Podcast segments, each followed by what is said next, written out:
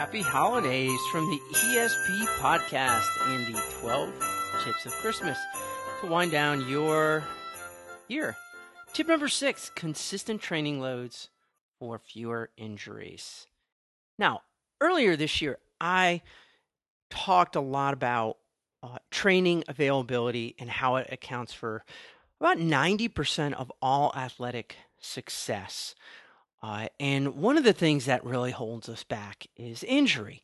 Now, overuse injuries are endemic in endurance sports, uh, which suggests that all that training time will lead to overuse and an injury. Or at least that's what we thought.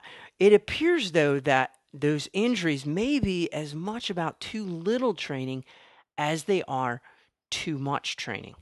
Now, new research and insights from Gabbett and colleagues indicates that that low or even uh, short dips in chronic training load, followed by a relatively high increase in acute training load, may actually be the real culprit for those injuries. And if you're not familiar with those terms, um, you, you know a lot of coaches use that now. I know TrainingPeaks they've got their their uh, uh, their training stress balance and their performance management chart uh, but we've been using this since probably the 1970s when the Banister TRIMP model came out.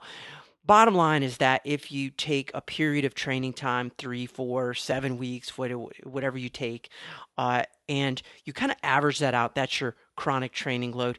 And then usually a, a seven day period of time would be your acute training load. Uh, so, to put this another way, uh, sharp increases in workload to say whip yourself into shape or a resumption of a high training load after a rest period could actually be the precipitating factor in many injuries. Moreover, this new theory really starts to cast doubt on the relevance of that 10% rule for training load increases that, that, that coaches have really touted for years and years and years. Uh, and we don't have really much in the way of research to support that, and this would actually uh, counter that. So, what does that mean to you and most others? Well, first and foremost, you've got to keep a detailed training log. And that not only includes tracking load, but also illnesses and injuries. That's really going to be essential to spotting possible causes for that injury or illness. However, uh, it also underscores a core concept that I've been pushing for years among particularly age groupers.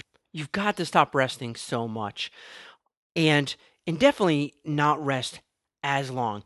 Uh, you, you, know, again, if you if you train for a period of time, particularly if you even if you do a big race, there's no need to take off a month or two months, and it really does appear that maintaining a moderate chronic training load allows you to maintain a lot of fitness, keep keep the tissues uh, and, and the joints in good shape, and it really doesn't require an extensive rest period.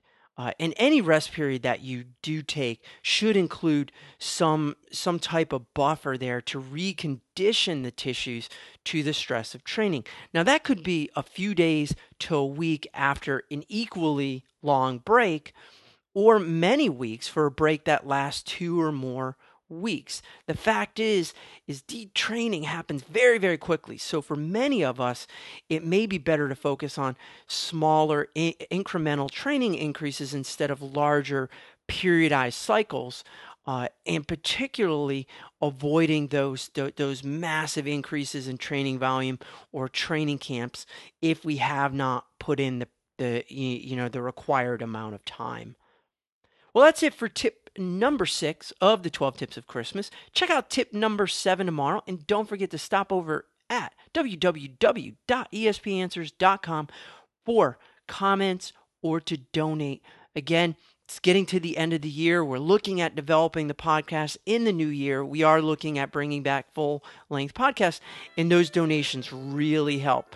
So, for more information, again, head on over to www.espanswers.com or email me at esppodcast at gmail.com. Until our next tip, remember, sure and steady wins the race. Later.